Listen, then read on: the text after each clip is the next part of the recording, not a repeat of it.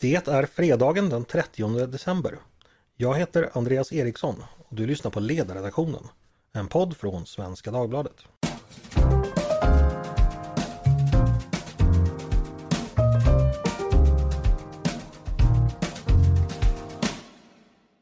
Välkommen till Ledarredaktionens sista avsnitt detta året 2022.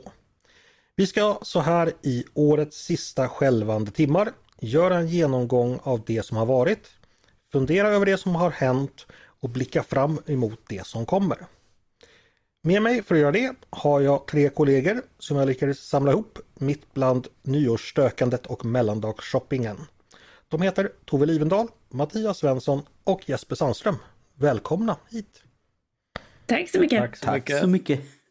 Tove, har du haft en bra jul? Det har varit en covid-jul för egen del men jag tycker att den har varit eh, trivsam och fin eh, utifrån förutsättningarna. Jag har sakta fått tillbaka smak och doft så jag har kunnat njuta mer och mer av det som har funnits på bordet och sådär. Så att ja, mm. jag tycker att det har varit fina dagar. En trivsam covid-jul, fantastiskt. Eh, Mattias, eh, berätta, hur gick det med vaden?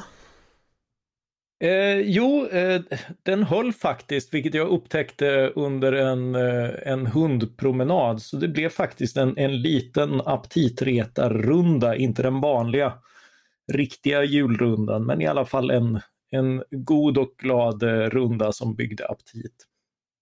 Vad, vad brukar den vanliga rundan vara på då? Ja, det är, det är en eh, riktig rejäl runda ut till Åby i Norrköping. Går i gamla, eh, över gamla industriområden och sånt där så man får lite randiansk känsla och sen en rejäl dos eh, östgötsk motvind på vägen tillbaka och sen är man väldigt hungrig. Men då startar du inte hemifrån Stockholm va? Nej. Jag måste berätta för lyssnarna att han startar inte för Lidingö. ja. ja. men det låter bra. Själv brukar jag nöja mig med, med sju runder eh, till julbordet och, och tillbaka. Så att eh, till Åby låter imponerande. Nej, sju rundor eh, vid julbordet har jag aldrig orkat med. Så det är en prestation jag beundrar. Var brukar du tappa sugen någonstans då? Är det redan vid 50 kanske? Ja, ungefär. Mm -hmm. Okej. Okay. Ah, ja, du får ligga i träning där. Jag hoppas vaden håller för sju runder nästa år kanske. Eh, Jesper, har du varit ute på liknande äventyr på ditt håll? Det, det, har jag ju inte. Jag är en dålig löpare framför allt. Jag har också haft lite covid-jul men var ändå glad eh, åt att, precis som Tove, att smak och lukt återvände. För jag hade ett fruktansvärt ångestögonblick eh, i början av sjukdomsperioden när kaffe plötsligt luktade liksom skämd frukt. Då fick jag lite panik och tänkte att det kanske skulle vara så resten av livet. Men jag har inte löpt någonting. Däremot eh, försökt återhämta covid konditionen genom att spela lite Motorhead. För Jesus föddes ju på juldagen och Lemmy på julafton. Så det var jag höll honom högt så att säga. Men man ska ju inte underskatta de dietmässiga fördelarna med en riktig covid-jul heller. Nej, nej, nej, nej, det är sant. Man får se det från den ljusa ja, sidan. Men, men, du har det bra där uppe i polarnatten i alla fall? Ja, ja, jag har det bra. Fortfarande någorlunda billig el och så att vi har råd att lysa upp i mörkret och ja, i övrigt trevligt för det Snart mesta. öppnar vi en ny serverhall och så är det slut på det där med billig el. Men hörni, vi ska inte prata om, om eh, Jespers elräkning. Vi ska prata om året som har gått, eh, som förvisso handlar väldigt mycket om elräkningar. Eh, vi kan säga så här att vi har ju gjort, Tove det kanske du ska berätta om, att vi gör ju lite genomgångar eh, på sidan av året. Vi har redan exempelvis lagt upp, det är väl visserligen bara på webben, men där vi har lagt upp de bästa och mest lästa texterna under året. Det kanske du kan säga någon, någonting om. Vad är det för lista? Eh, ja men det kan vi göra. Vi, vi har, det, det är svårt, man vill ju helst tro att alla ens texter ger enormt genomslag. Eh, men det vi har tittat på är väl en kombination av framförallt trafik och delning och sådär, i vilken mån texten är engagerad på det sättet.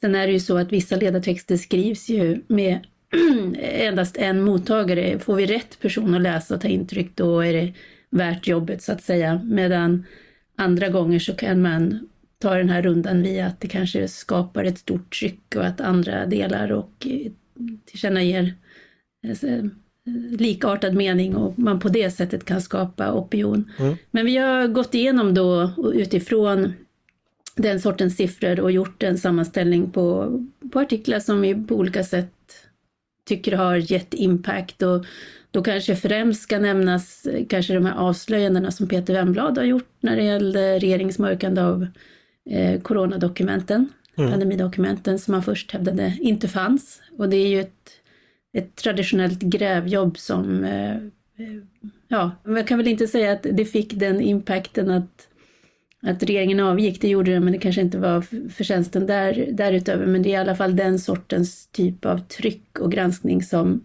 journalistiken ska eh, utgöra gentemot den politiska makten. Mm, just det. För det ska ju sägas, eh, det här kan man alltså gå in och läsa på vår sida ifall man känner för det. Eh, vi har delat upp det mycket pedagogiskt, olika teman också. Och, och föga förvånande förutom då Peters avslöjande så var det då kriget, Rysslands krig mot Ukraina, eh, det svenska valet förstås och den svenska NATO-ansökan. Samt en kategori jag tror vi kallade tillståndet i Sverige som då handlade om ja, det som hade här, har hänt mest dåliga saker under året. Eh, så det kan man gå in och läsa.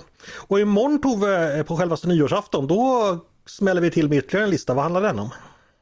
Ja, då är det det årliga fyrverkeriet som vi presenterar i form av en sån här årets lista. Det, det, är väl många magasin och tidningar som gör dylikt, men det är, dels är det roligt att göra de här listorna därför att det innebär att vi i redaktionen går tillbaka och funderar, man kollar i läggen och man kollar i överlag, liksom, vad var det som hände egentligen det här året? Och det är bra därför att det ger ett perspektiv och en del saker känns som det var igår och en del saker känns som det var flera år sedan, så att det hjälper en att få lite perspektiv på den här tidsaxeln man har i tanken. Mm. Men där är det en blandning av ja, men smått och stort och sött och salt som det ska vara. Så att det är både fruktansvärda, tragiska händelser men också lite mer lättsinniga eh, noteringar. Högt och lågt helt enkelt. A lot can happen in the next three years. Like a chatbot may be your new best friend. But what won't change? Needing health insurance. United Healthcare Tri Term Medical Plans are available for these changing times. Underwritten by Golden Rule Insurance Company, they offer budget friendly, flexible coverage for people who are in between jobs or missed open enrollment. The plans last nearly three years in some states, with access to a nationwide network of doctors and hospitals. So, for whatever tomorrow brings, United Healthcare Tri Term Medical Plans may be for you. Learn more at uh1.com. Slutligen då, eh, för poddens del så har jag precis idag eh, skrivit en lista på eh, poddavsnitt som jag tycker man om man vill kan gå tillbaks och lyssna på och då valde jag också att sortera det efter teman. Dels poddarna vi har gjort om Ukraina-kriget. Jag la inte upp alla i listan för de var väldigt många men en stor del av dem för det är ju det stora historiska skenet som vi har följt under året. Eh, många är väl värda att lyssna på idag eh, trots att läget har förändrats. Eh, det är också, om inte, om inte minst historiskt intressant att gå tillbaka och höra vad vi sa i början och hur man tänkte i, i våras exempelvis. Eh, också en del poddar om NATO och en del poddar om eh, valet och maktskiftet förstås också. Eh, så det kan man gå in på sidan och läsa om man, och lyssna då förstås. Och så kan man eh, gå tillbaka och Eh, för, för, min del så är det ju alltid sådär plågsamt att gå tillbaka till saker man har gjort tidigare. Jag sitter och förbannar mig själv över frågor som inte ställdes, skämt som inte flög och eh, ordvitsar som blev alldeles för konstiga. Men det får man stå ut med. Eh, Mattias, har, har, du eh, för egen del gjort någon sån där eh, årslista över, över, över saker du har, du har åstadkommit? Eh, nej, det har jag väl inte riktigt gjort. Eh, men jag tänker nu apropå poddarna, så i, i och med att jag ganska mycket gör boksamtal så är ju det definitivt poddar som, som står sig över tid och, och det finns ju ett flertal mm. eh, som, eh, som blev väldigt bra eftersom böckerna var väldigt bra. Det var, det var väldigt kul att prata exempelvis med Jonathan Lundqvist om, om hans eh, nätbok Eh, och det finns ganska nyligen och, eh, och även om det var en, eh, en pers, inte minst för Jesper att klippa den, så är jag väldigt glad över att ha pratat Timbros väldigt matiga antologi eh, eh, Radikalism och avantgarde med Torbjörn Elensky och Christian Abrahamsson.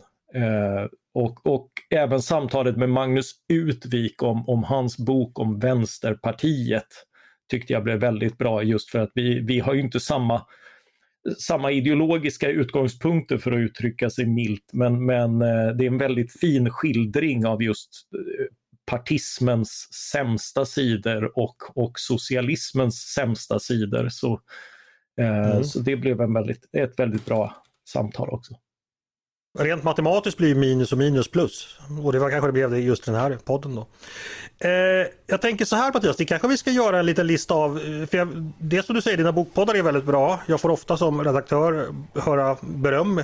Kanske glömmer att vidarebefordra allt beröm faktiskt, som jag eh, får, eller som du får för dem. För dem. Eh, så det kanske vi ska göra en liten lista av framöver här där man kan, om man är just intresserad av Mattias eh, anmälan av böcker, eller anmälan är det inte, det är intervjuer med författare. Eh, ska, vi inte, ska vi inte satsa på att göra en sån sammanställning Mattias? Eh, jo men det gör vi. Mm.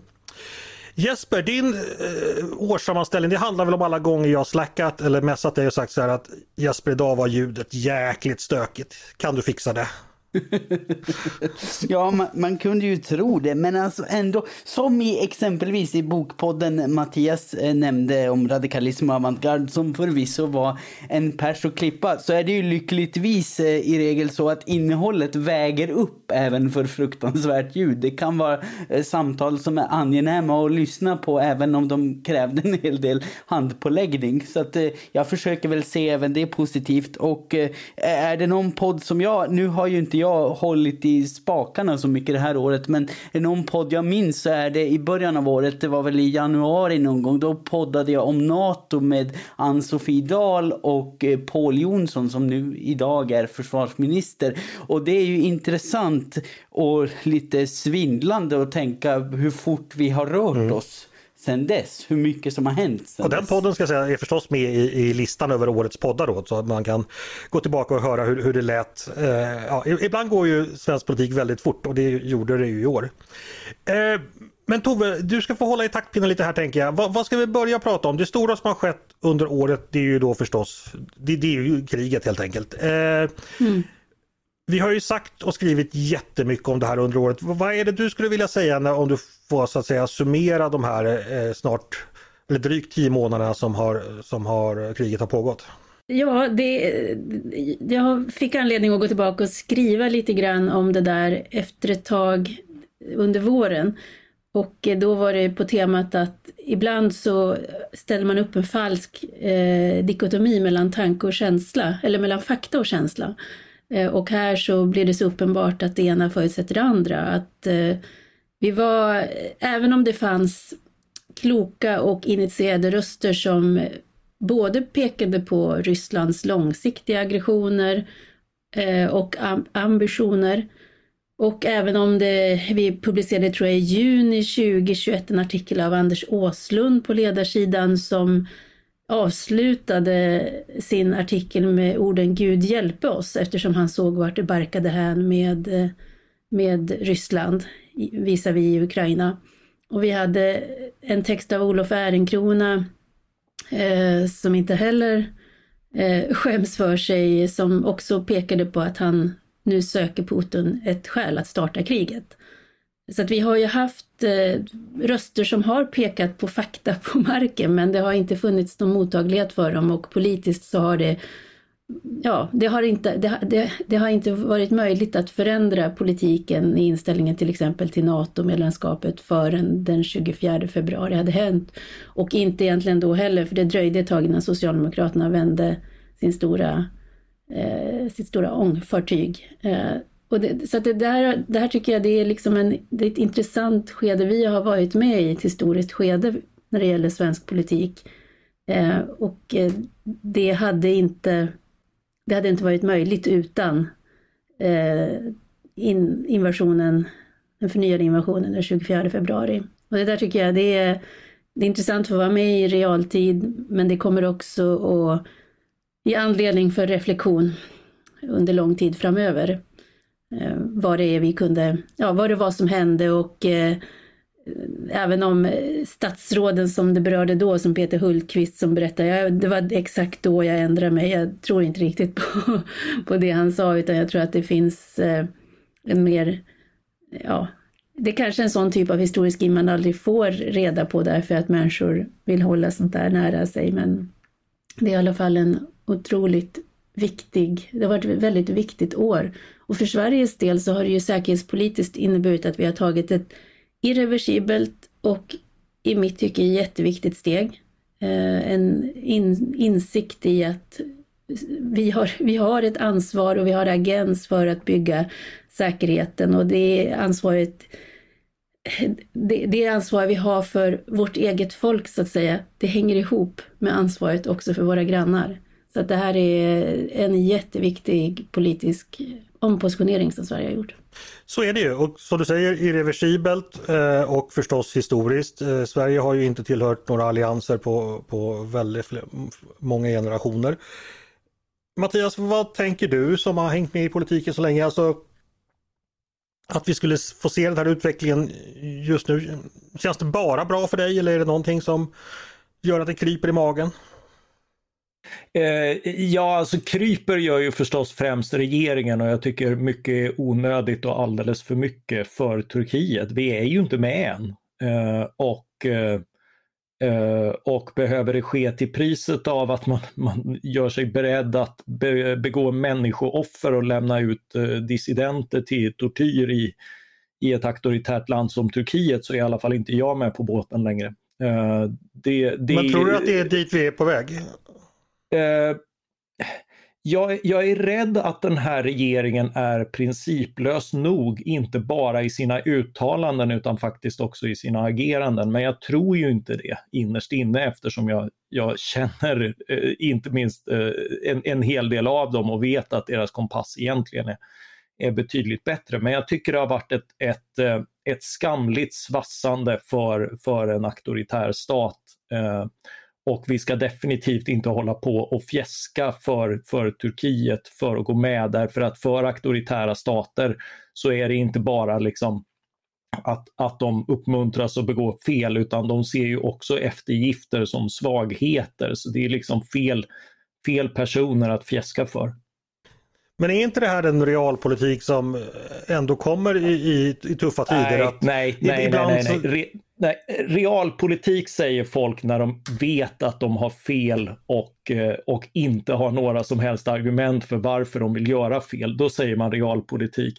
Eh, om, om du tittar på hur politik faktiskt funkar så är, det, så är det sällan så att den här typen av eftergifter eh, betalar sig utan det här är ju, det här är ju en show eh, och det gäller att ha is i magen och inte liksom göra sig själv till någonting man inte vill vara. Fast jag menar snarast att eh, ibland ställs man inför två eh, alternativ eh, så där båda innehåller någon form av uppoffringar eller felaktigheter.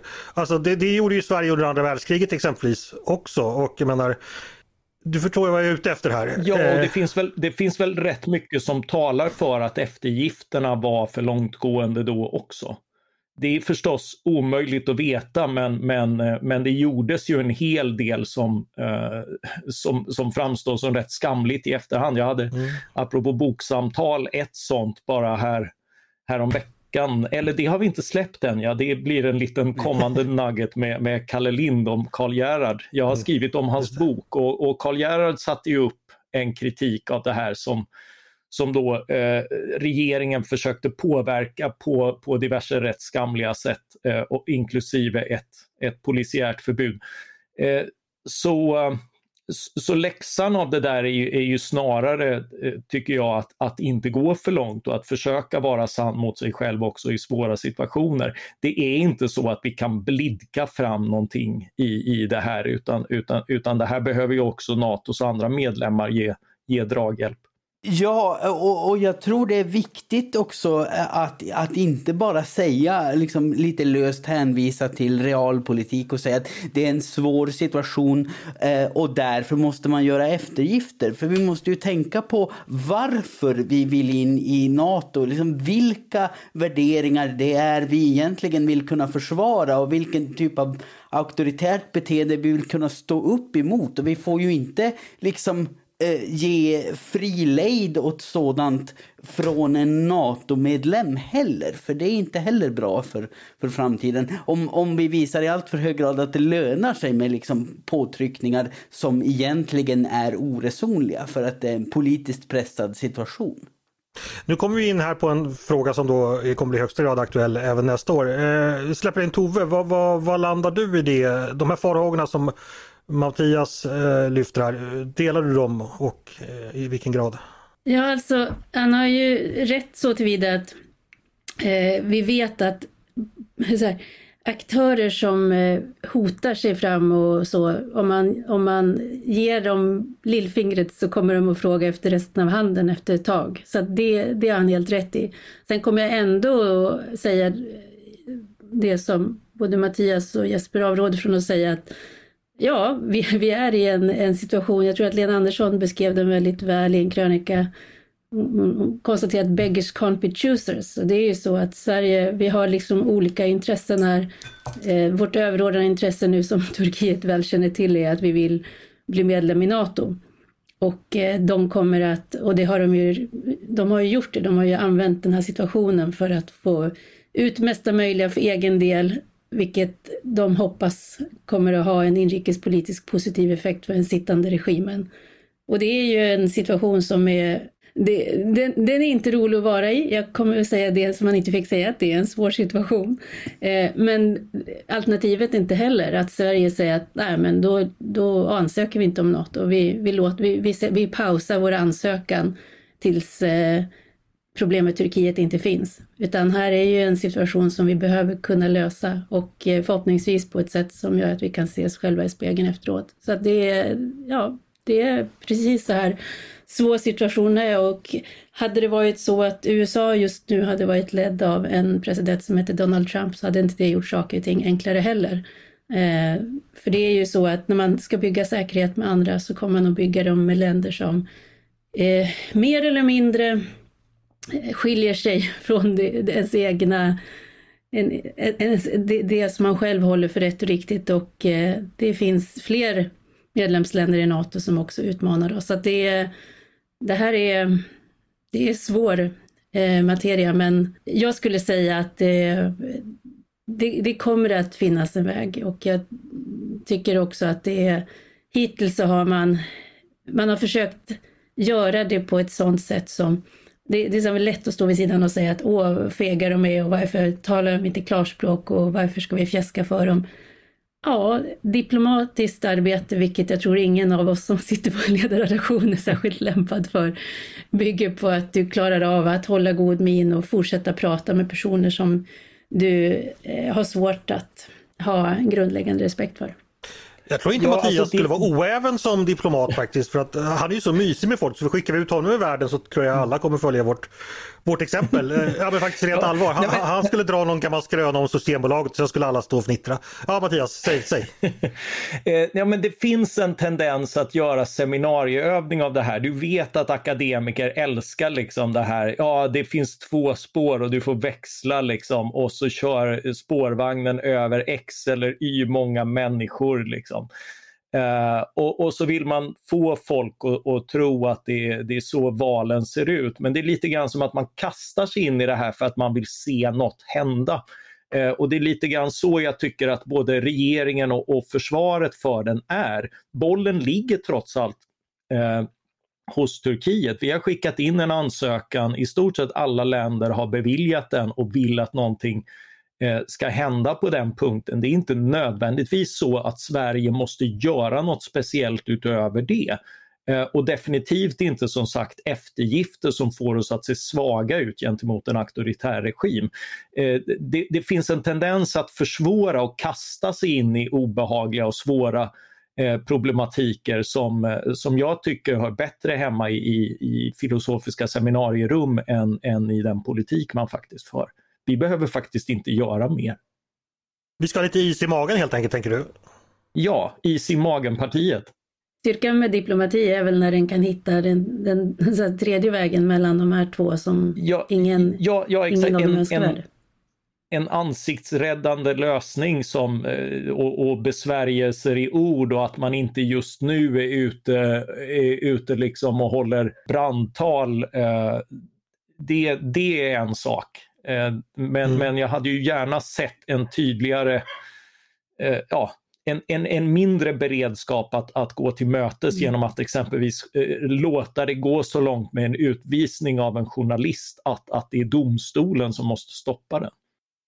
Mattias vill alltså ha en tredje ståndpunkt mellan järn, eller spårvagnsspåren. Eh, fantastiskt, ja. vi får se hur det kommer gå med det. Hej, jag Ryan Reynolds. At Mint Mobile, we like to do the opposite of what Big Wireless does. They charge you a lot.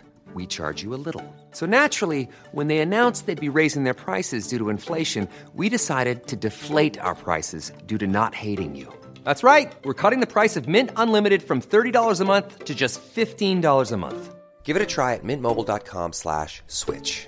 $45 up front for three months plus taxes and fees. Promote for new customers for limited time. Unlimited more than 40 gigabytes per month. Slows. Full terms at mintmobile.com.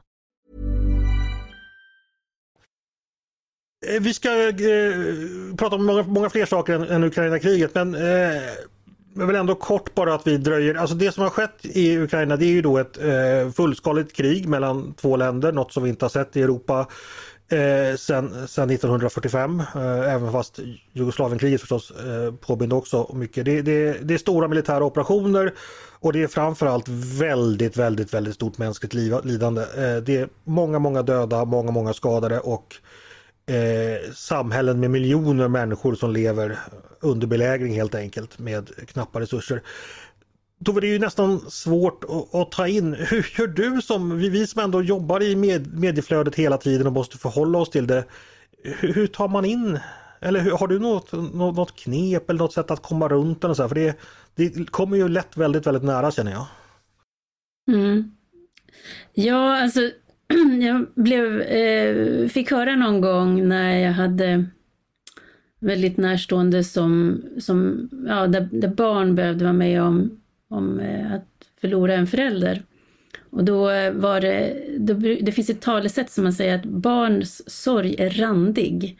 Och att det, det, det nästan borde även vuxna ta, över, ta efter som ideal. Och det är att ena stunden så kan man vara väldigt ledsen, nästan liksom otröstlig i det här mörka. Och nästa stund skratta åt någonting dråpligt eller roligt och så här. Och det, det rekommenderas att man kan, man kan skifta, att man får vara människa liksom längs hela registret. Och jag tror att för oss som då egentligen dagligen bara skulle kunna skriva om elände, för det finns tillräckligt av det. Vi kan, eh, om vi bara tog skjutningarna så skulle vi ha fyllt 60 dagars eh, texter med, med den svärtan som var och en är liksom värt att verkligen känna en stor missmodighet inför. Och sen massa annat. Så att, men det skulle inte gå. Vi skulle inte kunna eh, göra ett vettigt arbete om vi bara var i det mörka. Så att man måste kunna tillåta sig att gå ut och in ur känsloläget. Men det är svårt, ska man säga. Nu har både jag och Jesper precis varit igenom en covid-sväng här och det har varit jobbigt och vi har tyckt att det har varit ett umbärande, men vi har liksom varit i trygga och varma hem, vi har kunnat ha tillgång till mediciner och, och liksom tester och allt detta och eh, ja, tanken slog mig när jag var där och eh, så ömkade mig själv att de här som får covid nu och är på flykt. Det är inte, där är liksom, ja, många av dem kommer inte att överleva därför att de har, kan inte ta hand om sig under den här tiden. Och, ja, det, det går liksom, det, det är svårt att, att ens ta in tycker jag. Men man måste göra det och eh, Olof Ehrenkrona, vår kollega, eh, han sitter ju på Twitter och ofta retweetar nyhetsartiklar ifrån både fronten men också ifrån de, de drabbade städerna och eh, ibland så brukar jag ta en liksom, stund, en kopp te och liksom eh, stålsätta mig och säga nu ska jag ta del av det här därför att det är en plikt också att veta vad som försiggår. Eh, vi är, eftersom vi lever nu med ett krig nära oss, så är det också utifrån det här perspektivet att vi har en skyldighet mot det det ukrainska folket genomgår att följa med och se vad som händer. Mm. Jag, jag kan närmast själv ibland känna ett irrationellt äckel inför den normalitet vi trots allt lever i för att eh, våra liv har ju inte förändrats över ja, jämfört med liksom det enorma lidande som sker mitt i Europa i ett land som ligger oss så nära eh, där vi haft så tätt utbyte i allting liksom från eh, kultur och sport och, och turistresor och sådär. Det, det, ja, för, för mig är, kan jag nästan bli överväldigad av känslor kring detta och har lite svårt att veta hur jag, hur jag ska hantera det. Uh, ja, men vi får ju, det finns också en poäng, jag tror vi har sagt tidigare i podden att normaliteten också här har vi en, så att säga, en plikt emot att vi fortsätter göra vårt jobb, vi fortsätter att rapportera och vi fortsätter att uh, ja, det som ska göras i Sverige ska ju göras det också, tänker jag, om ni, om ni förstår vad jag menar. Ja, och man kan göra båda delarna. Man säger, det, här, det livet som vi lever, det är, det är också en, en, på samma sätt som när samhällen blir drabbade av annan slags terror. Så brukar vi säga det, att det är en motståndshandling att fortsätta leva livet som andra inte tycker att man ska göra. Men man kan samtidigt hjälpa till. Man kan skicka pengar till, eh, och det är det som behövs allra mest, till de hjälporganisationer som finns på plats. Eh, och man kan se till att delta i demonstrationer och manifestationer. Så att det går, tycker jag, att göra båda delarna. Mm.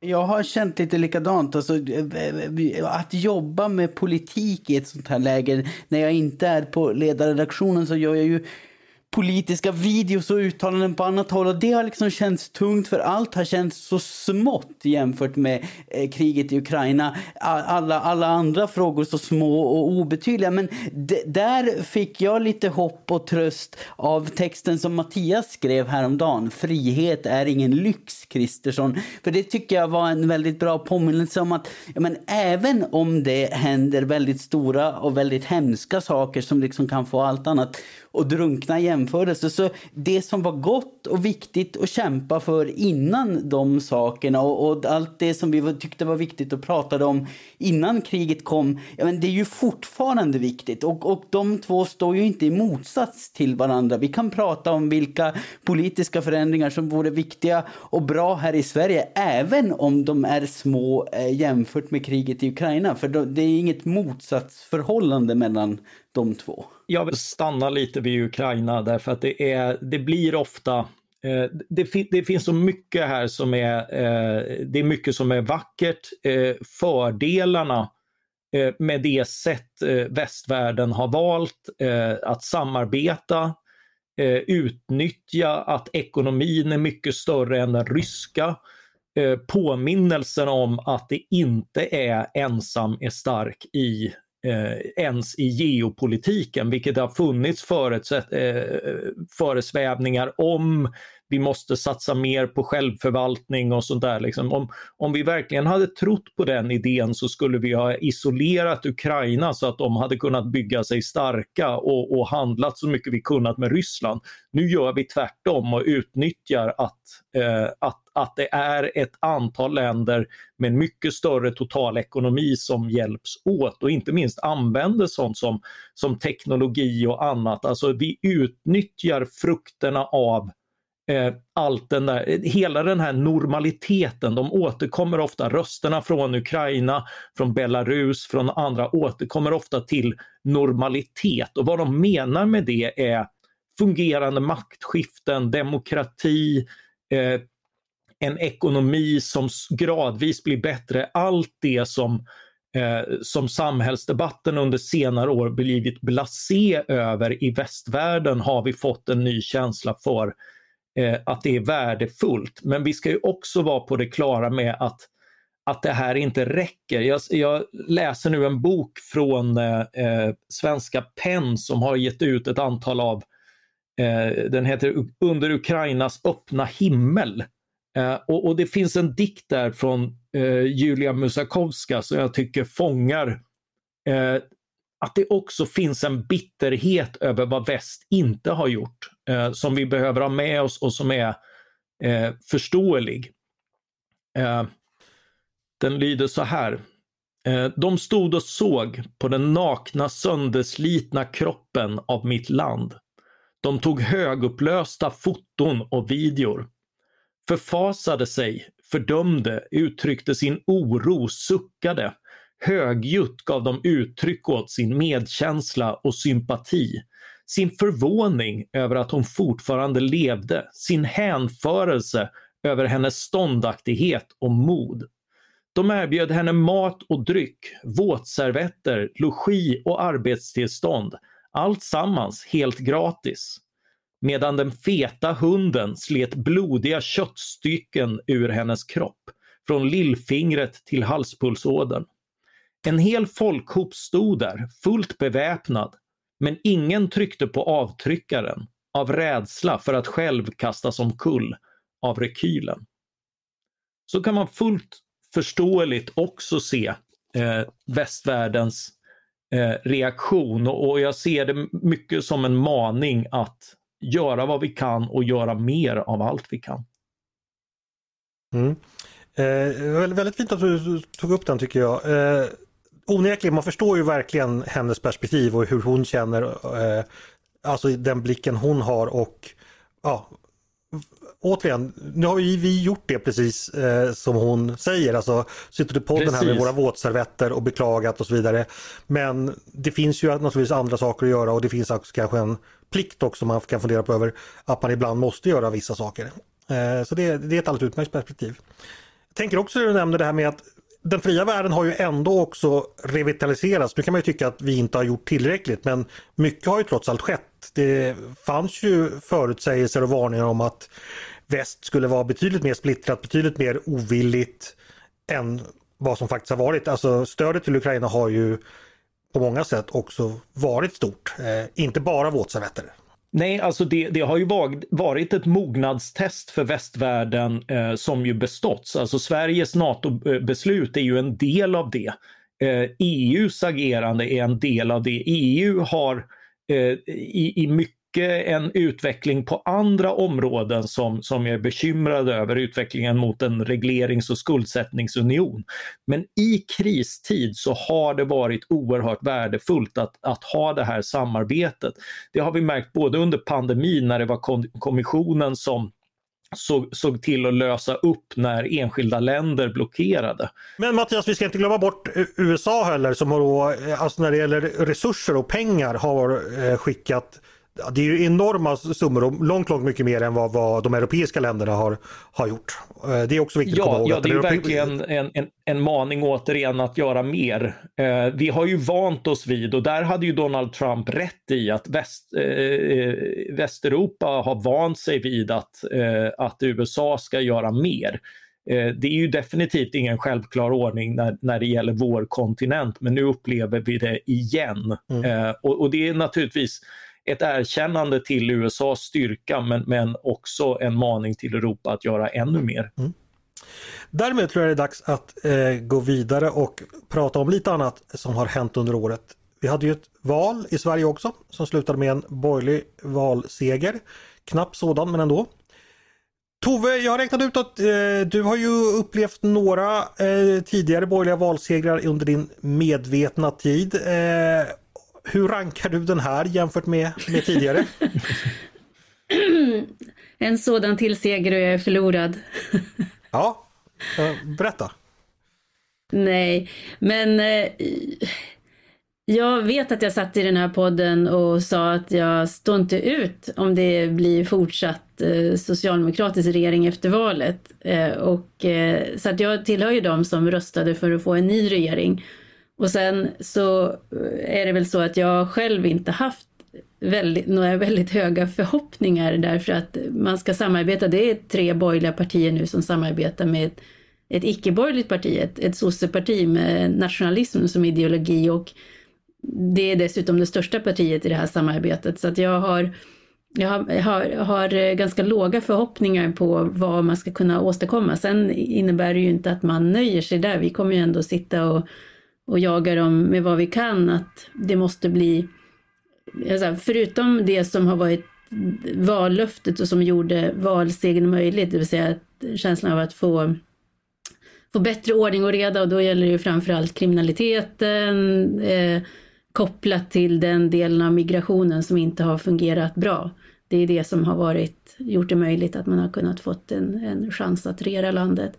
Men jag menar ju att det räcker ju inte, utan ska man ha en moderatledd regering, då måste det också man efter fyra år kunna visa att ja, men vi tog Sverige i en borgerlig riktning på ett antal områden och alla jobbar ju inte med de här frågorna utan de har en hel regering med massa tjänstemän som har möjlighet att jobba med liberala reformer på alla möjliga områden. Så det är vad jag hoppas. Nu har de ju haft Ja, det har inte gått jättelång tid men eh, samtidigt så är det den här sanningen också att det man inte gör på en gång blir svårare att göra senare så att jag hoppas att de har vilat upp sig efter julhelgen och kommer in i matchen på ett helt annat sätt. Det, det låter som nu. du är lite besviken på, på, på inledningen. Ja men ja, både ja och nej för som sagt jag har inte haft några höga förhoppningar givet hur utgångsläget ser ut. Jag har aldrig Eh, tillhört de här önsketänkande som har tänkt att ja men Sverigedemokraterna blir nog lite borgerliga i alla fall. Det finns ingen, det finns ingen anledning för dem att bli en en mild kopia av Moderaterna när de har gått så bra genom att vara just Sverigedemokraterna. Så det har jag aldrig hoppats på. Ehm, så att där är väl kanske en skillnad mellan vad jag intellektuellt förstår och vad man känslomässigt skulle önska. Mm, Okej. Okay.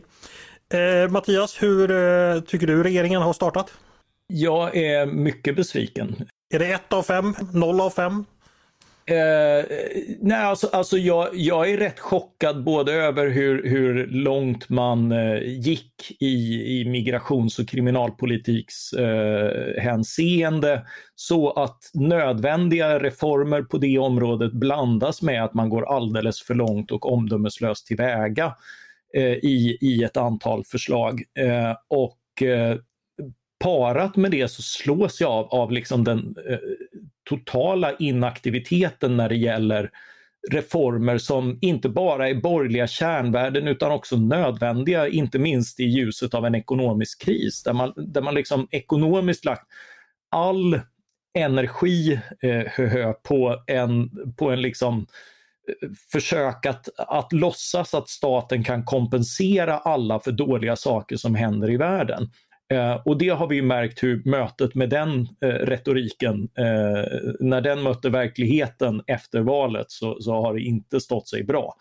Eh, men också att, att liksom den, den långsiktiga eh, produktivitetsutvecklingen, det här är ett problem i hela västvärlden men Sverige har inte sällan varit ledande i att kunna reformera ekonomin, få tag i det. Men nu börjar det bli eh, 20-30 år sedan det arbetet gjordes och jag hade ändå en förväntan om att, om att den här regeringen hade en krisinsikt också på det området. Ska man kunna bygga någonting långsiktigt, det har trots allt varit teman för de flesta tal Ulf Kristersson håller eh, när, när han eh, talar lite friare ur hjärtat. Så jag är förvånad över frånvaron av den typen av, eh, av ambitioner och eh, reformer och också över att man inte, för, för Sverigedemokraterna är inte den broms, konsekventa bromsklossen för sådana här reformer som man föreställer sig. Det finns eh, bland deras väljare ett starkt stöd för skattesänkningar, för, eh, för att bryta upp monopol. Det finns inte samma hämningar som i många andra partier inför att avskaffa Systembolagets monopol och annat.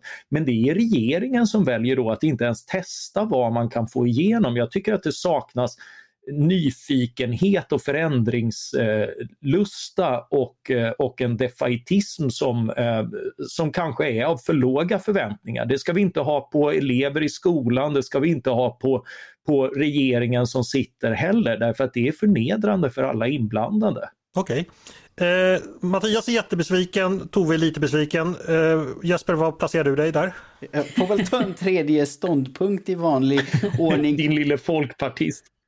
Precis. Nej, men liksom, liksom Tove så hade väl inte jag heller eh, skyhöga förväntningar. Men jag, men jag tror att det återigen är lite av det här som Mattias skrev om i sin text. Att man eftersom vi har haft så mycket skjutningar, så mycket elände så, så fastnar man i någon tanke om att allt det här andra det är lyxproblem. Det kan vi inte ens visa att vi bryr oss om för stunden. För nu är det bara ordning och reda eh, och, och liksom krisartad brandsläckning som gäller heller. Men, men, men precis som Mattias säger, det, det finns ju liksom, e ekonomiskt liberala tendenser inom Sverigedemokraterna. Där tycker jag det är särskilt eh, upplysande att lyssna på din intervju med SDs ekonomisk-politiska talesperson i podden, i den lilla SD-skolan som eh, du höll. För, och, och, det skulle kanske övriga borgerliga politiker behöva påminna sig om också, att de dragen finns ju inom SD och det är dumt om man inte liksom alls appellerar till dem för att man tänker att nej men just nu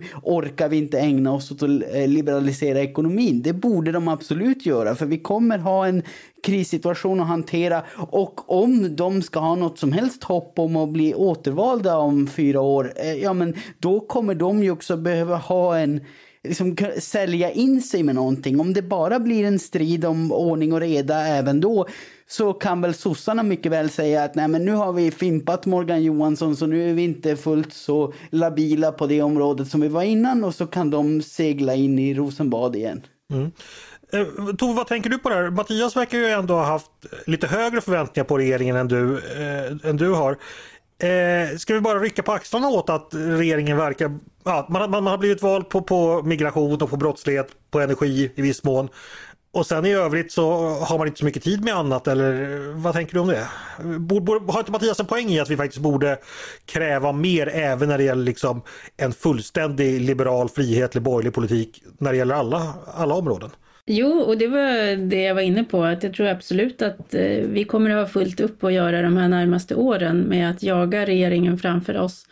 Eh, och sen, det, det, är väl lite grann, jag tänker på det som hände under Reinfeldt 2-regeringen, så tycker jag att man på väldigt olyckligt sätt krympte sitt eget utrymme.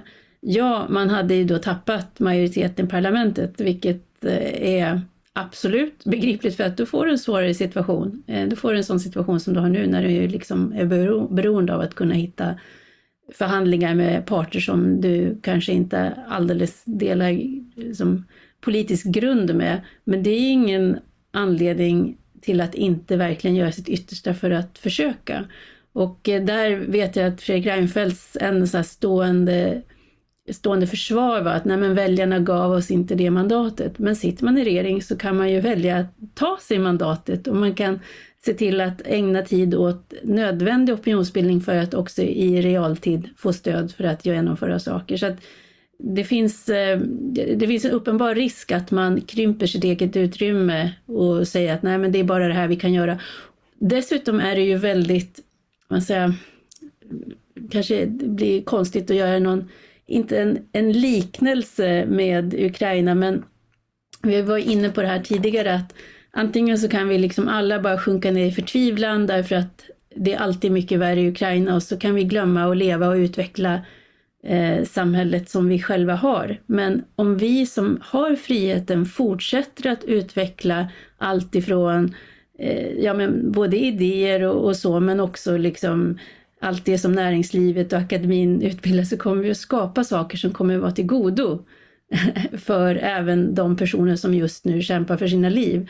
Och det här är ju då, nu är jag ute på en våghalsig jämförelse men jag menar ju att, att vi kan inte bara ägna oss åt det repressiva därför att det är, det är ett begränsat antal människor det gäller. Det finns en del människor som behöver eh, inkapaciteras, det finns andra som behöver stöd och det finns andra som behöver preventiva åtgärder för att inte hamna fel. Men vi är rätt många andra som måste ägna energin åt att utveckla det här samhället och få det att blomstra på alla tänkbara sätt, för det kommer också komma dem till godo som till exempel står i, i, i behov av, av, preventiva åtgärder. Så att det är också feltänkt av det skälet och precis som Mattias pekar på så är det ju väldigt svårt att få råd att göra någonting om vi inte har en ekonomi som blomstrar och växer. Mm. Och där är det ju, handlar det ju mer om att ta bort hinder så att människor själv kan göra snarare än att, eh, ja, att vi ska sitta och vänta på att det har löst sig med kriminaliteten. Så att det här, här måste vi gå, vi måste kunna göra flera saker samtidigt, det går inte annars. Annars blir det också, vi har ju pratat om att vi har åtta förlorade år. Och det är ju sant på väldigt många sätt, men det här riskerar ju att bli fyra förlorade år också, när man då har en borgerligt ledd regering som skulle kunna mm. åstadkomma så mycket mer. Och det lät ju nästan på dig som de sista fyra Reinfeldt-åren var delvis förlorade också, så då är vi redan uppe i 12. jo men det var de ju därför att då, då abdikerade man ju från att, eh, från att försöka driva en borgerlig agenda. Och då gick man ju till och med så långt så att man intog socialdemokratiska ståndpunkter för att man tänkte att det var väljarmässigt mer opportunt. Och då är det ju meningslöst att ha en borgerlig regering om den om den försöker vara en socialdemokratisk version. Då ska vi komma ihåg att den första Reinfeldt-regeringen valde ju ett eh, starkt reformprogram på vissa områden men lämnade andra områden helt i, i träda eller helt som det alltid har varit. Det var ju uttalat att man inte gick på att reformera arbetsmarknad, eh, bostadsmarknad exempelvis. Och regeringen innan dess, Göran Persson, var ju mycket, ja, man genomförde reformer i början men också så att vi har ganska många mandatperioder av uteblivna reformer helt enkelt. Eh, det har kommit på vissa områden lite här och där men, men det har varit dåligt från, från alla politiska håll. Ja, alltså värdet av de reformer som genomfördes under 80 och 90-talet av både S och eh, borgerliga regeringar, eh, de höll ju i ett bra tag. Eh, alltså tillväxten från det, inte minst i IT-telekomsektorn, den har ju Sverige levt gott på i decennier efteråt.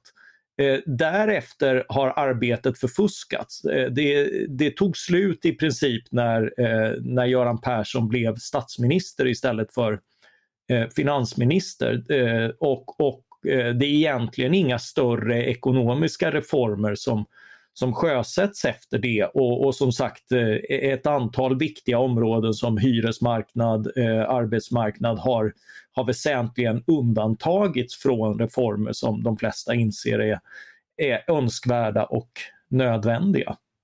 Men Mattias, innan man gör de här reformerna så krävs det ju också ett digert tankearbete och ett praktiskt arbete med policies. Är det där som man inte har gjort läxan, politikerna, att man helt enkelt inte har ägnat tillräcklig tid åt, ja, inte bara idéarbetet utan också konkretiseringen hur idéerna ska bli till fungerande reformer? Uh, nej, jag tycker inte att det är där det brister därför att uh, det, det, har gjorts ett antal uh, förslag på hur man kan gå från, från hy, hyresmarknad med, med, regleringar till, till mer marknadsmässig hyressättning eller fri hyressättning eller hur man vill nämna det. Nu finns det ju en föreställning om att, om att marknadshyror skulle vara liksom att Eh, det uppskörtande utanför lagen som, eh, som sker eh, på diverse nischer och, och, och, i den svarta sektorn. Eh, men det är ju inte vad någon föreslår utan, utan det är ju en övergång eh, som, som kommer att få ta tid men som kan börja med till exempel de nya bestånden. Och där, fanns, där finns det ju ett, ett faktiskt förslag som togs hela vägen tills det, tills det försvann med misstroendevotumet som eh, som nuvarande regeringspartier röstade igenom ihop med Vänsterpartiet. Det är ju bara att ta upp det och lägga fram och få igenom nu till exempel. Så mm. har du en början och där, där är du ju liksom eh, i, i mål redan. Så problemet är politisk valhänthet, valhänthet och passivitet snarare? Ja. Jesper, håller du med? Eh, ja, ja men dels valhänthet och passivitet och sen återigen det här och fastnat. Men är det verkligen det viktigaste vi har att göra nu?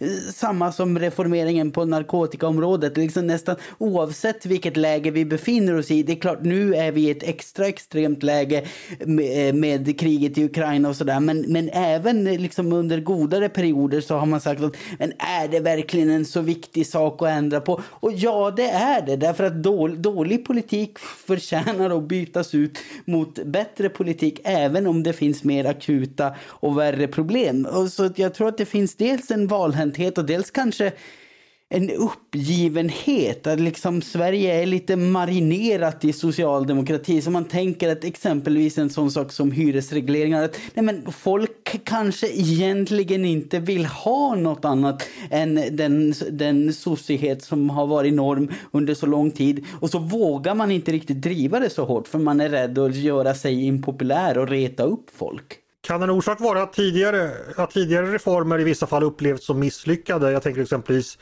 arbetskraftsinvandring, eh, migrationspolitiken där liksom alla politiker idag turas om och ber om ursäkt över hur korkad man var. Kanske även i viss mån skolan, vad den har blivit till. Att det har skapat en reformrädsla och en rädsla för vidare liberaliseringar. Eh, Mattias? Det, det, tror jag är, eh, alltså det är ju en felaktig slutsats från början till slut därför att eh, det är klart jo, det kan vara felaktigt men det kan ju finnas. Ja, men, eh, det kan ju ändå spela roll med jo, det. men det, det, ja, det är ju ett väldigt sökt resonemang. Jag menar, eh, det är klart att reformer behöver vårdas. Eh, den här, eh, det som skett på skolan till exempel skulle ju behövt åtgärdas för, för länge sedan så att man tittar på liksom hur, hur problem kan åtgärdas kring de här, de här hybriderna och särskilt när man förändrar ganska lite så ska man inte förvänta sig att få, alltså det fanns en förväntan från början om att en, en, blandning av, av stat och marknad skulle få det bästa av båda världar. Så blev det inte och då är frågan vilka inslag man ska öka. Jag tycker för min del att man exempelvis ska, ska sänka ersättningen till, till friskolorna men låta dem ta ut egna avgifter eh, och kanske över en viss nivå låta de avgifterna och en, en del av de avgifterna gå till det offentliga så att det alltid är en vinst Eh, verksamhet för alla när friskolor startar. Det skulle ändra alla premisserna för, eh, för, för hur den här debatten förs och också incitamenten som idag handlar väldigt mycket e om att hitta både bra och dåliga sätt att minska kostnader. Eh, och, och, och, på samma sätt så om vi tar migrationspolitiken, den är ju liksom, det är ju asylpolitiken som har varit krånglet. Arbetsmarknadspolitiken har ju förvisso, en del, eller arbetskraftsinvandringen har ju förvisso en del fusk. Men det är ju väldigt mycket som är välfungerande och där man är på väg att stänga ner välfungerande verksamhet. På samma sätt med med migration. Man är på väg att stänga ner Öresundsregionen som tillväxtregion genom för långtgående gränskontroller och liknande. Det finns, det finns en fara i de här ingreppen att man, inte, att, att man inte ser vad man river därför att det är långsiktiga tillväxtskapande åtgärder. Det märks först i sin, i sin frånvaro på sikt och vi har ju en växande desperation över att över att det liksom bli, politiken blir mer av ett nollsummespel. Men det är ju bristen på reformer snarare än reformerna som är problemet där. Mm. Tove? Nej, men jag tror absolut att det finns en stor rädsla för att eh, ådra sig kritik och eh, vilket egentligen är märkligt eftersom politik är en konfliktarena. Du, du är i politiken för att du ska ha kamper mellan olika ideologier och sätt att lösa saker. Men det var ju också då, menar jag, en, någonting som uppstod under andra Reinfeldt-perioden, att man liksom försökte hyvla ner så mycket konfliktytor som möjligt. Man skulle inte ha kvar annat sådana där man kände sig säker på att man verkligen var som otroligt överlägsen i argumentationen. Men det här är ju, det är här någonstans den borgerliga ryggraden behöver bli starkare och förstå att vi lever fortfarande i ett socialdemokratiskt samhälle. Det är defaultläget är en socialdemokratisk impuls på hur du ska ordna samhället och att staten är normen och utgångspunkten och, och, och den som välsignar verksamheter, även civilsamhällets. Och det, det, ska man, man ska inte vara borgerlig politiker om man är inte är beredd att varje dag ta emot hård kritik från andra som trivs i den, i den uppfattningen och är arg för att man vill ha en annan ordning. Så det, det här är här har de ju vikit sig alldeles för lätt och det är precis som Mattias säger att alla de här reformerna som har haft borgerliga förtecken, de måste tas om hand och så måste man vara prestigelös och säga att ja, reformen Eh, utgångspunkten är helt riktig och den ska vi värna och därför måste vi snickra och eh, korrigera när vi nu ser att det utnyttjas av, av eh, krafter som vi inte hade tänkt oss från början. Men vi ska inte kasta bort reformen och ersätta med staten i alla lägen. Så att här behövs det ju mycket mer ryggrad från borgerligt håll. Vi hoppas att det borgerliga hållet lyssnar på oss också för det var väl en utmärkt sammanfattande råd till regeringen och de partierna bakom där för vad de ska göra. Hörrni, vi ska gå vidare och vi ska börja avrunda och då tänkte jag vi ska göra det i lite framåtblickande eh, tecken för det är ju trots allt nyår. Eh, nu har ju Mattias redan stått för diktläsningen i det här avsnittet så jag får ställa in min version av Nyhetsklockan. Men jag tänkte ändå vi ska låta oss inspireras av den för där heter det då att man ska ringa ut saker och man ska ringa in saker. Det ber alla att Först ska ni få ringa ut någonting, någonting inom politiken som ni tycker är dags att på nyårsnatten så klipper vi det helt och hållet. Det kan vara vad som helst, allting från att regeringen borde eh, överge någonting till att ah, någon hang-up ni själva haft som ni ska gå vidare ifrån. Så att Först ringer vi ut och sen naturligtvis ska ni få ringa in saker sen så vi ska vara konstruktiva också. Men först vill jag ha en utringning och då tänkte jag Mattias kan inte du börja och ringa ut någonting som ska, som ska bort, som vi inte ska nämna under 2023 om fall du får bestämma. Men nu är det ju dags att ringa ut den auktoritära trenden i politiken som har, eh, som har pågått under stora delar av 2000-talet. Alltså eh, statens växt i både liksom hur uppgifter och hårdhet och tuffhet och sådär. I år var första gången då diktat på länge som diktaturerna verkligen snubblade i Kina, i, i, i Ryssland, i eh, Iran Eh, de, de har misslyckats, de har visat liksom att det är inte svaret på, på någonting och, och det är rätt patetiska konstruktioner. Och ju mer makt du koncentrerar hos en snubbe som tror att han kan allt, vet allt eh, och är liksom universums bästa simmare, desto mer patetiskt och ynkligt blir, eh, blir styret, låt vara våldsamt mot, eh, mot väldigt många människor det, det, är dags liksom för, för den politiken att slutligen ringas ut ihop med hela trenden att, att tro att liksom en tuff, hård stat är svaret på, på alla problem. Mm. Jesper, din tur. Ring ut vad dödsdömt räknar sina dagar. Ja, det är ju en gammal käpphäst, men det får bli den svenska narkotikapolitiken, för det rör ju sig lite där på ett lite ovanligt sätt, får man säga, när kors i taket, till och med en kristdemokrat här i podden bland annat, gick ut och sa att nu är det dags att legalisera cannabis och, och det inte för att man behöver vara någon cannabisfetischist utan för att det skulle också kunna vara ett väldigt verkningsfullt sätt att undergräva de kriminella gängen och göra det svårare för dem att ha väldigt lätt förtjänta pengar. Så att ring ut den svenska narkotikapolitiken en gång för alla. Och Tove slutligen, eh, ring våra tankar ut ur sorgens häkten. Hur då? Vad ska bort? Ja, men då får jag på förekommande anledning säga att eh, vi ska inte ha någon cancelkultur. Eh, det hoppas jag att vi slipper se några flagranta exempel på av den typen som Folk och Försvar just har gjort sig skyldig till. Det är ett auktoritärt språk, det är ett auktoritärt tankesätt och det är den feges eh, eh sätt att slippa eh, undan en fri och eh, sanningssökande diskussion. Eh, så att det, det är ovärdigt, tycker jag, i ett samhälle där vi har utbildning och vi har fri eh, yttrandefrihet, vi har tryckfrihet, så är det en ovärdig impuls att hålla sig med. Eh, det är också någonting att skämmas för i jämförelse med de här som nu kämpar för sitt liv och sitt land i Ukraina. Vad sitter vi här som har det så gott och tryggt och fritt och ägnar oss åt? Vi vågar inte ens ta debatten så vi försöker med andra medel försöka stänga ute dem vi är rädda för eller inte vågar möta i diskussion. Så det ska vi bli av med. Då ringer vi klockorna så mycket vi kan för de sakerna skull att de försvinner. Eh, då är det dags att bli konstruktiva som sagt. Eh, då är det, ska vi ringa in den tid då andarna befrias. Eh, Mattias, ring in någonting som du vill ska prägla 2023. Eh, ja, men det blir helt enkelt frihet i stort och smått.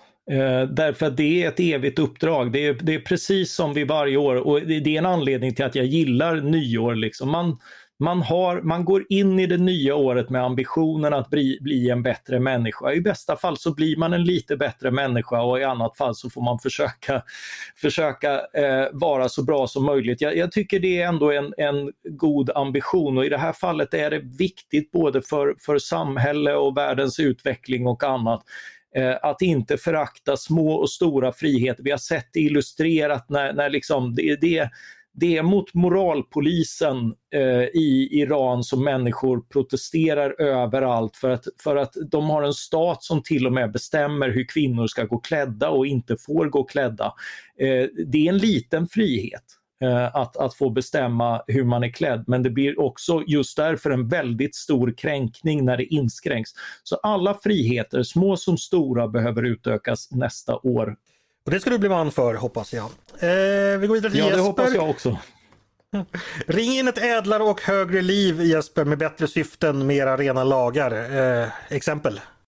Ja, eh, jag vill ju förstås eh, stämma in i Mattias rop på mer frihet, men som vi har avhandlat här så vi kommer kanske inte få några jättestrukturreformer som flyttar Sverige i en friare riktning nu i närtid. Och det blir väl ofta så att eh, innan vi tar itu med sådana frågor, innan vi tar itu med det som ofta reduceras till lyxproblem så måste vi vara mätta och nöjda och ha mätta magar och lagom höga löner och eh, känna oss allmänt tillfreds med livet. Så därför vill jag ringa in mer el. Det har väl också varit något av en käpphäst här i podden. Men alltså, det är så mycket av den ekonomiska utveckling vi tänker oss, eh, framförallt här uppe i norr där jag bor, där, där det är tänkt att mycket av det ska hända, som bygger på att vi får tillgång till en massa el som vi i dagsläget inte har. Och eh, det, det verkar inte riktigt som att någon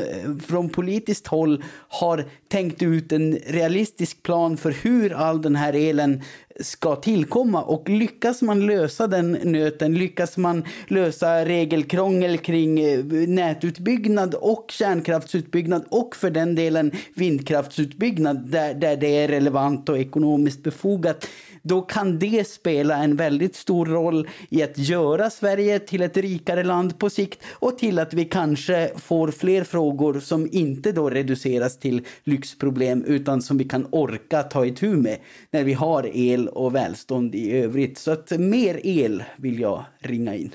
Och tyck, tänk vad mycket vi kan ringa när vi kan driva klockorna med, med, el, med mer el också. Inte att förglömma. Jaha, eh, då är det Tove som får avsluta med att ringa in sanningen till oss som famla. Vad vill du ringa in inför 2023? Nej, men jag skulle vilja ringa in eh, eh, så här, den goda handlingen. Eh, att göra för varandra. Jag har nu, håller precis nu på att publicera en text där jag Eh, lyfter upp både Ulf Kristersson och Magdalena Anderssons initiativ att jobba lite ideellt i jul och även om det inte kan uteslutas att här fanns en eh, kanske också positiv PR-effekt av det. Så, så åtminstone för Ulf Kristerssons fall så har detta varit en tradition i många år. Han och hans familj har varit med och ordnat en gemenskapsjul i Strängnäs och Magdalena Andersson har jobbat eh, ideellt med matserveringen en dag där på Mariagården tror jag i Stadsmissionens häng då. Och det som jag tycker är, är, positivt med det här, det är ju att jag hoppas att de som politiker inte bara får sitt dopaminpåslag, vilket man får, det är ett, det är ett, det är ett billigt sätt att, att knarka, godhetsknarka kanske man skulle kalla det för. Eh, men man får faktiskt ett dopaminpåslag eh, om man ser att ens handlingar gör någon annan gott. Eh, för det är en massa positivt som händer med det och det, jag vet inte nu är ju ni i rätt generation så ni har naturligtvis sett den här gamla filmen Pay it forward. Eh, som ju faktiskt också forskningsmässigt sen har belagts med att det funkar så att om man då blir utsatt för en god gärning så ökar sannolikheten för att man i sin tur gör någonting för någon annan. Och jag skulle ju verkligen vilja att vi kom till det där borgerliga samhället när samhället får vara så mycket större än staten och där också mycket mer effektivt. Det är därför vi har en massa ideellt hjälparbete, därför att de hjälper på ett sätt som staten aldrig kommer att kunna göra. Så att jag skulle önska att 2023 blev ett år där vi var och en och sen som samhälle som helhet utvecklar just samhället eh, ännu mer i termer av att göra för varandra. Vi ska försöka göra vad vi kan eh, för den saken Tove. Det, det kan vi väl lova varandra. Och med de orden tror jag att det har blivit dags att runda av för idag. Eh, gå och eh, stoppa champagnen i kylen. Plocka fram löjrommen ur frysen och eh, förbereda firandet. Men stort tack eh, Tove, Mattias och eh, Jesper för att ni kom och pratade med mig idag så här på årets näst sista dag. Jag hoppas ni får ett riktigt eh, gott nytt år också. Tack detsamma. Och jag ska också tacka alla er som har lyssnat under året. Eh, tacka för att ni har varit med oss. Tacka för alla tillrop på mail och sociala medier och alla bra tips och all ris och ros. Och önska er ett riktigt, riktigt gott 2023 så hörs vi igen i poddformat i början av januari. Men nu har ni lyssnat färdigt för i år på Ledarredaktionen. En podd från Svenska Dagbladet. Och ni är som alltid varmt välkomna att höra av er till redaktionen med tankar och synpunkter på det vi precis har diskuterat. Eller om ni har idéer och förslag på det vi ska ta upp i framtiden. Då är det bara att mejla till ledarsidan snabla svd.se. Dagens producent, han sitter med mig här och heter Jesper Sandström. Själv heter jag Andreas Eriksson och jag hoppas att vi hörs igen snart.